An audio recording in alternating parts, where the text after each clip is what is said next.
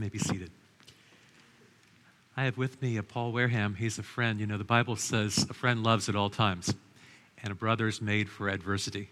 Many adversities Paul and I have walked through together, and he is a true friend, a friend of our church also. He's the guy that painted everything you see around you, 95 gallons worth, and um, will lead us toward the finishing of our unfinished uh, space. So, Paul Wareham. He'll be in just a moment. Uh, we're in Romans chapter 4. We'll be, we'll be at chapter 4, verses 16 to 22 in just a moment. The subject I want to address is that of faith, especially when it's hard to believe. Some believe that faith is primarily intellectual, you know, just believing something. Some believe that faith is generated by emotions, like when you're at a game and you see the sign, you got to believe, right? You got to have faith. If you have enough faith, your team's going to come back, you have faith. So, what is faith? How does our faith get stronger? We all know something about faith. If you've ever flown on an airplane, you know something about faith. The most important person, the most, the most important person on the airplane is the pilot, of course, in the cockpit. Probably the next most important person is the mechanic and make sure that airplane's flying well. If you ever rode on an elevator, you know something about faith, right? Especially when you're descending at breakneck speed downward, the thing that has brakes, it's going to stop. If you ever had surgery, you know something about faith, putting your faith in a surgeon or the surgical team, the, the hospital you are. So, the key to faith is what or who am I putting my faith in? The object of our faith. And right now, your faith may be vibrant and alive. Your faith may be stagnant and stuck. It depends on what you feed your faith on, because the scripture says that faith comes by hearing, and hearing by the word of God. So, Abraham, we're going to see, faced a lot of obstacles in his faith. One of the obstacles he was facing was a hopeless circumstance. Abraham, going to see, was 99 years old, and his wife Sarah was 89. And the promise was that Abraham and Sarah were going to have a child together. And that not only that, but there'd be so many descendants of them they would be as many as the stars of the sky and the sand of the sea. You may be facing what seems to you humanly hopeless situation. The person you're married to doesn't want to be married anymore. There's been a slow drift apart. You'd be open to reconciliation, but your spouse doesn't seem willing and it feels hopeless. You or somebody you know may be facing a life threatening diagnosis like cancer or Alzheimer's, and the prognosis isn't good. They've made some recommendations concerning your diet and exercise, maybe some supplements, pills to take, but the doctors aren't giving much to hold on to. It feels hopeless. Abraham, it says, against all hope, believed. He put his faith in God's promise. You see, what matters is not how big or fa- how little your faith is. It's a question of how big or little your God is. You see, there's two things that helped Abraham enormously in his journey. The first is he believed that God could raise the dead. The things that were once alive and vibrant, full of life, but now have died, that seem hopeless. God can breathe life into that hopeless situation, breathe life. Second, he believed that God calls into existence things that did not exist. God is the creator. So the question really is, as we start, is are you a big Godder or a little Godder? You can have a little faith in a big, very big God. Let's say your faith is only the size of a mustard seed. And that God, who's very big, can move mountains for you. God is able to move mountains. So I want you to think, as we begin this sermon, what are the circumstances of your life? What are you dealing with? And what do you need faith? I want to introduce this topic by taking you to a story in Luke chapter 7 that Luke told about a centurion. The scriptures declare that about this time, Jesus went back to the city of Capernaum Now, we know something about Capernaum. It was on the north shore of the Sea of Galilee. It's where Peter and Andrew were from, John and James. They were fishermen. And Jesus set up residence there when he began his ministry. But in that city, there was a centurion, a Roman soldier.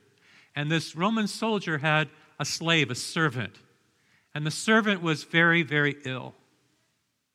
And so what happens is that the centurion asks some Jewish elders to go to Jesus and make petition that his servant would be made well.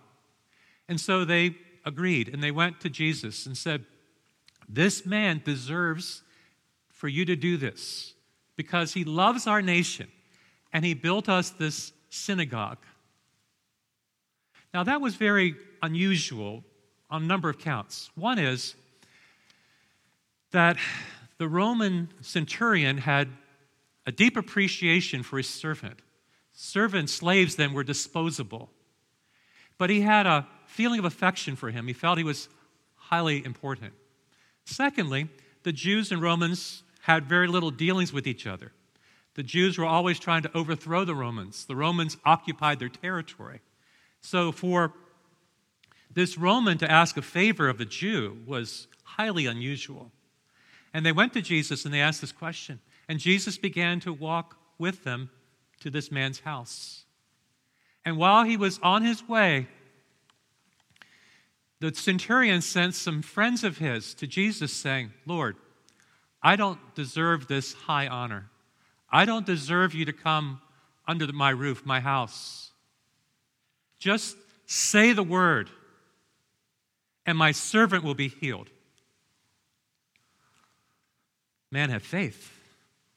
And Jesus said, I, He was amazed at this man's faith. Jesus was never amazed at someone's intelligence, what they knew. He wasn't amazed at people's wealth, what they had. But he was amazed at this man's faith. That just say the word. If you just say the word, Jesus, my servant will be made well. And so, when the centurion returned, his servant was made well. So, let me make six points about this story that might be helpful as you begin to think about faith. First is the starting point for faith is always humility. These Roman centurions were the backbone of the Roman army. They had shown bravery in battle, they could command 100 men. They were the ones you asked when you wanted to have something done, get a centurion to do it. They built the roads, the infrastructure, the bridges, they built the aqueducts, they uh, kept the cities at peace. They were used to giving and receiving orders. They had given, were given orders from their superiors. They were given giving orders to men. If he said go, a man went. If he said come, a man came. And these soldiers had done much for the city of Capernaum. He had loved these Jewish people, built them a synagogue. You know, someday we're going to finish that unfinished baseball. It's going to happen. I have faith to believe that space that is laid unfinished for 17 years is going to be finished by the grace of God. Now, somewhere in the city, this centurion had a home. And he heard, when he heard that Jesus was willing to come to his house to heal his servant, he said, Lord, don't trouble yourself by coming to my house, for I am not worthy of such an honor. You see, humility is not to think less of yourself, humility is to think of yourself less. Pride says, I can handle this. I'm pretty self sufficient. Humility is the true assessment of ourself. And when we look at ourselves in relationship to God, it should be a very humbling thing. That none of us are worthy of anything He would give to us. That all of it is given to us by grace, by God's mercy. He didn't think that as a Gentile, he was worthy of Jesus coming over. Number two, faith believes who God is and what he says. Now, I don't know what the centurion had heard about Jesus, because when Jesus left his hometown of Nazareth, he chose some disciples from Capernaum and took up residence there. Jesus would preach in their synagogues there. He would do miracles in Capernaum. It was at Peter's house that Jesus went to that Peter's mother in law was healed, and she began to get up and take care of them. And then they lined up outside of Peter's house, one after another that was sick and afflicted, and they were healed. Perhaps the centurion had heard of these healings, and his servant, most likely, was a young man, didn't look like he was going to make it. I imagine this young man lying motionless on the couch. His breathing is labored. His face is reddened. His fear, his, his fever is raging. The centurion had done everything he knew to do to help the man. He called physicians. I'm sure he tried home remedies. But he's down to his last chance. His servant is deathly ill, and Jesus, the healer, is in town. So I'll just send some people over to come and ask him to heal. He believes that Jesus has the power to heal. He believes that Jesus does what Jesus says he will do, that he is our refuge and strength and ever present help in our time of trouble. And number three, the crisis of faith, and some of you this morning are in a crisis of faith, is the intersection between our circumstances of what we're dealing with and God's promise. The circumstances here were pretty bleak. The servant doesn't look like he's going to make it. The prognosis isn't good. And unless there's a miracle, he will die. And we all face, generally speaking, circumstances that aren't good. COVID isn't good. The shortages of the vaccine aren't good. The variants like the UK Brazilian variant that transmit disease aren't good. You see, it's easier to have faith when the sun is shining. It's harder to believe when the sky is dark. It's easier to have faith when everybody is well. It's harder to believe when somebody is sick. It's easier to have faith when the doctor's report is clear, but it's harder to believe when the cancer's back. It's easier to believe when you're flush with money, but it's harder to believe when the money is tight. You see, the crisis of faith is the intersection of our circumstances and God's promises. One time I was so sick, I didn't think honestly that I would make it. I had spinal meningitis infection. I had a tumor in my side. I had a surgery that went 95% well. The 5% that didn't go well didn't go well at all. And I was at home trying to recover and feeling very depressed.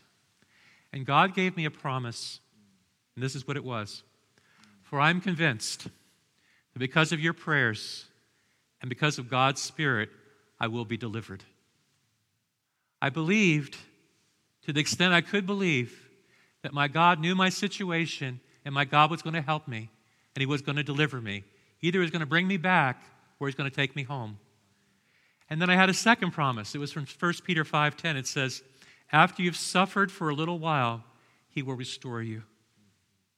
And I believe that promise. You see, the crisis of faith is the intersection of our circumstances and God's promises. Number four, faith isn't really real until it's tested with challenging circumstances and dares risks to believe. Hebrews 11:1 says faith is the substance of things hoped for, the conviction of things not seen. For without faith, it is impossible to please God. For everyone who comes to him must believe that he is, he exists, and he rewards those who diligently seek after him. Yes, the centurion faced challenging circumstances. He had a highly valued servant. The servant wasn't well. Doesn't look like he's going to make it. But the centurion dared to believe. Shortly after I was saved, I started reading Christian books. And I remember reading one book about George Mueller. You ought to read about his life sometime. George and his wife operated an orphanage in a place called Bristol, England. George Mueller was a man of faith. He never asked for money to supply the orphan's need. You know, Jesus said, Don't worry about what you're going to eat, don't worry about what you're going to drink, don't worry about what you're going to wear. For your heavenly Father knows what you need, and he'll supply what you need. Because look at the birds. God takes care of them. He'll take care of you also. You're much more valuable than they are. Or George Mueller was a man of faith. And his wife and he would pray over needs. And there was a time when the cupboards were bare. There was no bread or milk to feed the little children. And they sat down to the table and they prayed, Heavenly Father, thank you for taking care of us. Somebody said, if you want to see a miracle, you have to suspend unbelief. You see, faith is belief and unbelief, but acting on the belief. You see, we all in our humanity have our doubts and questions and struggles, right? We all can lean into unbelief and believe it can't really happen. But faith, on the other hand, takes a promise of God and believes that what God says is true and clings to that promise. So here's George with these orphans, nothing in the cupboards, praying to the Father, believing God's going to provide for them. And this truck breaks down outside with milk. And the milkman says, My load would spoil. Do the orphans need any milk? And then a truck breaks down carrying bread, enough to feed the little children. You see, they dared to believe. Faith isn't really faith until it's tested with very challenging circumstances and then dares to believe. And our faith over time, number five, becomes strengthened like a muscle. You see, you have muscles, and when you use those muscles, those muscles get stronger. And faith is something like a muscle. You see, when you use your faith, your faith gets stronger and stronger over time. This last um, Sunday, we anointed Emerson Work. Emerson is precious to us. He's in the early stages of Alzheimer's. He served here as an elder. And ever since we anointed him, I have felt in my spirit as if God is going to manifest his power in Emerson's life. I don't know if he's going to arrest the disease. I don't know if he's going to heal him. I don't know if he's going to give him strength to persevere through all of this. I don't know if God's going to take him home. But I feel in my spirit that God is going to do something amazing in Emerson's life. Now, I'm sure that the, the diagnosis isn't good, there isn't a cure but there is God. And even when I don't understand, I trust that God understands. And even when the situation isn't good, I trust that God is good. And my faith has been strengthened as reflected upon the goodness of God. And sixth, it is hardest to believe when your life is hard.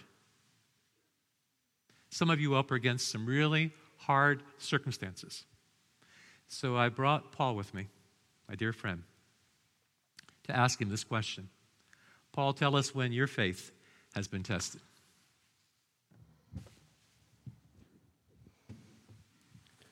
I thought I was ready to share with you guys this morning until my boots hit that stage right there and my mouth became so dry I could hardly speak. As a matter of fact, I asked Sharon to get me a bottle of water. Thank you, Sharon. she said, What?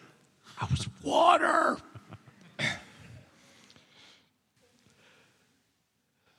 I also wasn't prepared for what you just shared, R. Hmm. Um, I'd reached out to R a little while back. The book of Romans is very personal for me.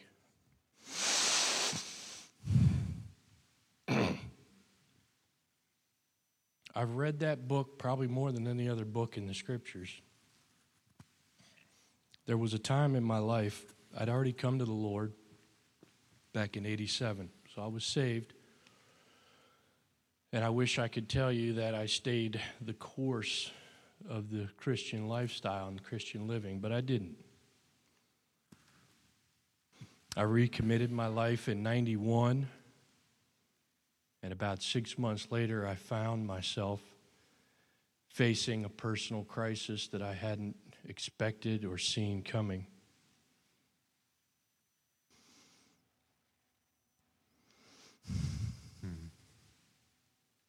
I didn't expect the emotion.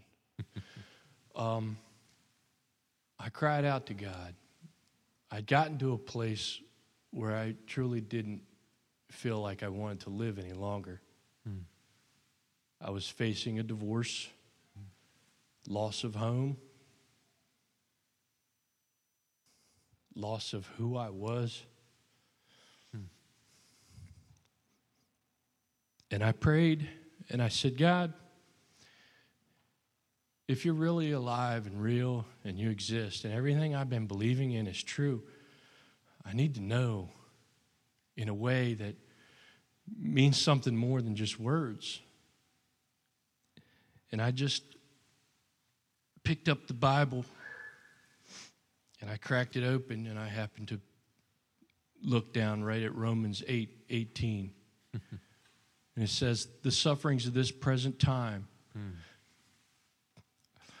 are not worthy mm. to be compared with the glory that mm. will be revealed in us. And that may not mean a whole lot to you, that, that particular scripture, but that moment in my life, facing the things that I was facing, it was a promise, just like R just shared, a promise from God that the sufferings that I was experiencing were nothing in comparison. I began to devour the scriptures in a way I never had before, and it was as if a light bulb had come on. Mm. And everything that I was believing in became more and more clear. Mm. And I, you know, R and I had discussed the direction of this uh, message that he was delivering and asked me to jump in here. I actually reached out to him because the book of Romans is so personal to me. Hmm. I do a I was doing a jail ministry up until the pandemic. They no longer go in, but I go into that ministry or that detention center to share with the inmates the hope of Christ. Hmm. And this is a book that I often focus on. But I want to share something with you guys this morning as we're wrapping up this, the chapter four. And these are the kind of things that began to jump out at me as I was reading through the scriptures. Verse 20 says, He did not waver in the promise of God through unbelief, but was strengthened in faith, giving, giving glory to God, and being fully convinced that what He had promised, he was also able to perform. Amen. That is what it, God has promised he's able to perform. And that was a promise that he was making to Abraham. And as I was digging into Romans in my earlier years, I didn't really know much about the life of Abraham. Hmm. And so I began to read about Abraham in Genesis. And I began to understand more about Abraham's involvement with my own faith. Hmm. But in verse 20, verse 22, it says, And therefore it was accustomed, it was accounted to him for righteousness. Hmm. That is a direct quote from Genesis 15. And it's a quote from a vision that Abraham had where he God had told him to go out and look up at the stars and count them if you can, hmm. and that would be his descendants. and Abraham believed that, and as the scriptures say, it was accounted to him for righteousness. R shared on that last week, the righteousness that's been given to us. And one of the things that blows me away about the book of Romans is it encapsulates everything about who we are in Christ and everything that he accomplished on the cross. Mm-hmm. It blows my mind and it strengthens my faith. Mm. Verse 23 says, now, it was not written for his sake alone that it was imputed to him, but also for us. That gets me excited. it shall be imputed to us who believe in him who raised up Jesus our Lord from the dead, who was delivered up because of our offenses and was raised because of our justification. that gets me excited. That is a promise from God. Amen. And the promises that I have embraced over and over in my journey with the Lord. And I wish I could say it was all just mountaintop experiences from that moment on. Nothing close to that. but the promises that he's given me through being in the scripture, Romans 8:28, he takes all things and makes them for good for those who love the Lord and are called according to his purpose. Mm-hmm. What an unbelievable promise. He took the mess of my divorce mm. and made it for my good. That's just amazing. it just blows me away that even in my my mistakes, he's at work. Yes. There's a story in Mark where a man brings, it's not the centurion, but it's something very similar. People had heard about Jesus' healing power. And so this man brings his son, who's afflicted with a demon, brings him to the Lord, and he says, Lord, please help my son. And Jesus says, Do you believe? Because if you believe, all things are possible. And the man says, Lord, I believe, but help my unbelief. That is so typical of my faith. I have this conviction that, yes, God can do it, but maybe He won't. or maybe He can't. Yeah. Yeah. And so the things, the promises of, of Scripture over and over and over just blow me away. And I, I just, I thank you, R, this morning for the opportunity to share. And I'm encouraged in this book, as always. thank you. Thank you, Paul.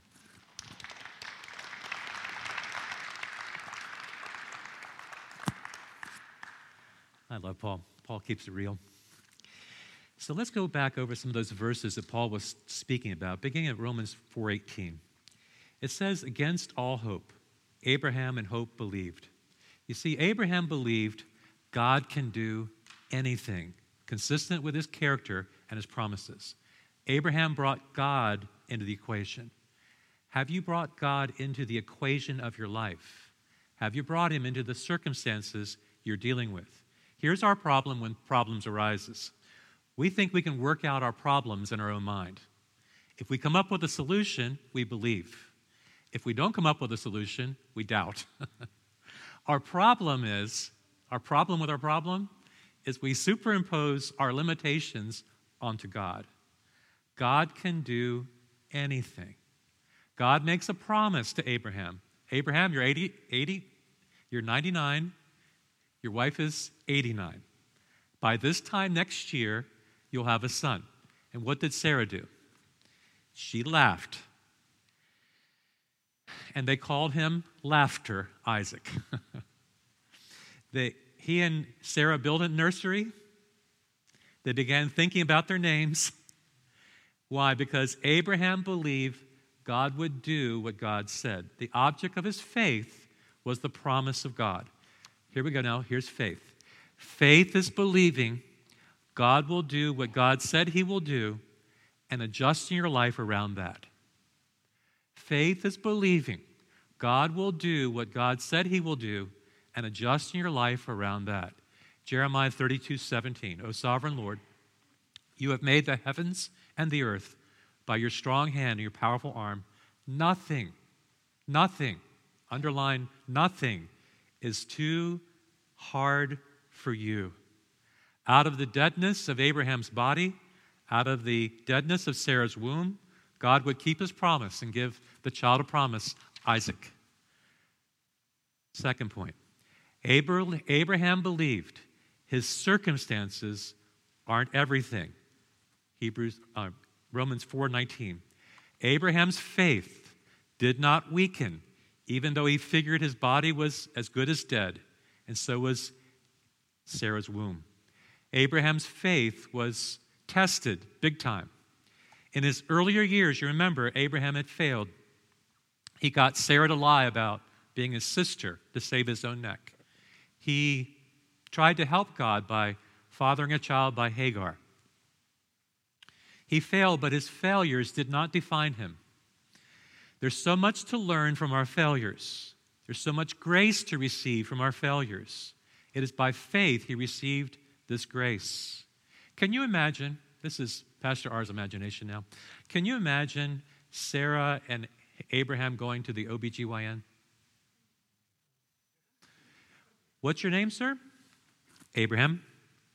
How old are you? 99. Ma'am? Sarah, 89. The OB-GYN says, and how can I help? Sarah says, we'd like a pregnancy test. How old did you say you were? 89. When was your last menstrual cycle? 50 years ago.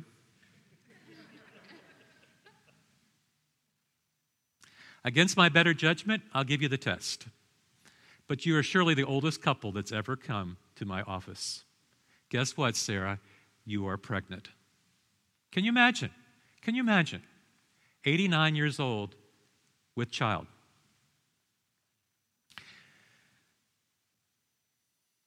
You see, Abraham's faith did not weaken. He did not give in to fear. He did not try to control what he couldn't control. He simply believed. He believed God's promise. See, there's many things in life that could have discouraged him, like the infertility of his, of his own body, like Sarah's age, their inability in their past. But he didn't think about the things that didn't work. He focused on God's promise. Now, depending on God can be very scary, but Abraham did it. If God has made a promise to us, this is how we typically go. We head to the doctor, we search on the internet. If you were 99 years old, what would you do? Would you how would you how would you resolve that? Would you just trust God or would you try to take it into your own hands to try to figure it out? Number 3. Abraham believed the challenges were nothing. Romans 4:20. Abraham never wavered in believing God's promise. In fact, his faith grew stronger, and in this he brought glory to God. Sometimes, like Paul, I feel like the man who said, Lord, I believe, but help my unbelief. Sometimes my faith feels so small. But the greater understanding of who God is, of what He has promised, the greater becomes our faith. Faith is simply appropriating everything God has for us. God calls us to walk by faith, to believe that my God has this, that He's all sufficient, that my God is large and in charge. The Christian life is really about trusting the Lord. You know, I faced another crisis in my life. I was very young, just in my 20s. And a, an older saint said, there's only one verse of the Bible you really need to know. I said, Just one verse, it's a big book. She says this one Trust in the Lord with all of your heart and lean not on your own understanding. In all your ways, acknowledge him, and he will direct your path. She taught me that the Christian life is really all about trusting the Lord when you don't understand. And fourth, Abraham believed God's promises meant something. Verse 21 He was fully convinced that God was able to do what God had promised. Faith is not simply believing in God, faith is trusting a specific promise God has made to you that He would send His Son who would bring blessing and salvation to the world.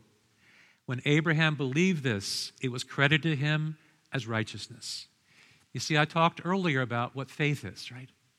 We all know something about faith. Faith is getting on an elevator and believing that the elevator will take you where you need to go. Faith is flying in an airplane and believing the pilot can get you to your destination. We all know about faith, but saving faith, when a person has saving faith, what they understand now is that God would send a Messiah, would send the King, the anointed one, and that Abraham had this gospel preached to him. And he believed that someday the Messiah would come, be one of his own descendants, and this Messiah would take his sin from him, and that he would justify him. So Abraham believed this, you see. And God put into his account righteousness because he put his faith in a specific promise that God had given. You see, when a person's forgiven, their debt is resolved.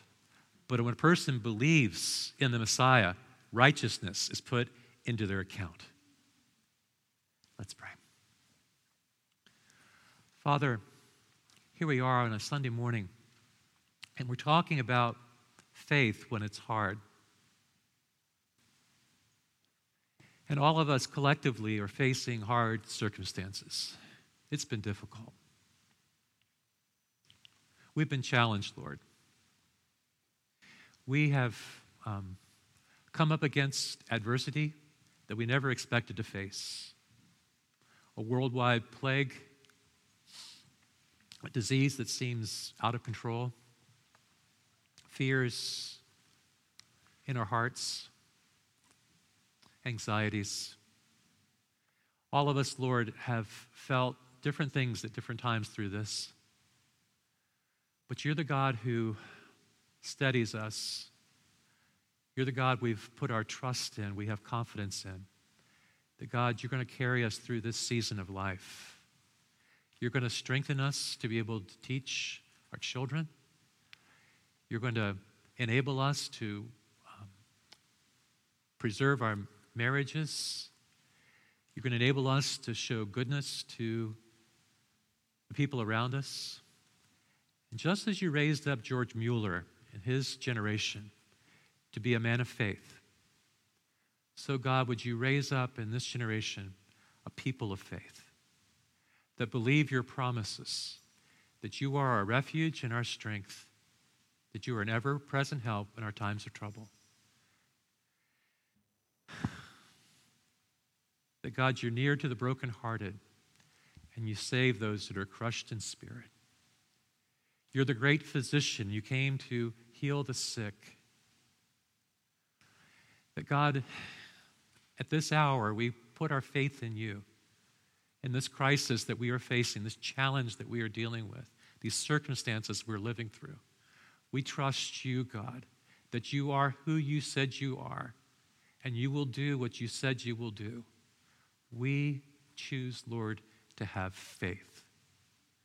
We choose to open our hands of that which we've clutched to and release it into your hands, Lord. It may be a child, it may be something at work, maybe a strained relationship, it may be a financial difficulty. Whatever it is, Lord, we, we put it at your feet. And we believe, God, that you are the great provider and you are the great physician and you're the great healer. And that, God, you help your people when we call upon you. Meet us, God, where we are because we need you, Lord. We need your grace poured out upon us. We need your favor. We need your mercy. Would you show us, Lord, your goodness and your kindness? We look to you, Lord. We look away from our circumstances and we look to heaven for you, God, to give us what we need. So we pray together in Jesus' name. Well, it seems as if God was at work in George Mueller's generation because God raised up a person of faith who just believed that God could use him to love somebody who needed to be loved, right? I wonder who God's going to raise up in this generation. Who's going to be a person of faith who believes the promises of God are true. Jesus said it this way Go and make disciples of all the nations, right? Baptize them the name of the Father, the Son, Holy Spirit. Teach them to obey everything I've commanded you. And lo, I'm going to be with you. There's a promise. I'm going to be with you until the very end of this age. This church was making disciples before COVID. We've been making disciples in COVID. And guess what? We're going to make disciples after COVID. There's going to come a day when COVID's behind us, right? What we want to leave in the post COVID world is disciples, people who genuinely are following after God, who are exercising faith, who are placed in the various spheres of life business, education, military, entertainment, athletics, school, everywhere. People of faith who are living out their faith, right? Walking by faith, not walking by sight, walking by faith, believing God has put me here for a purpose? To love Him, to love somebody.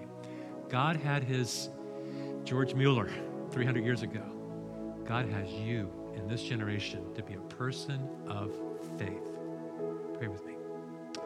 Father, would you energize our faith?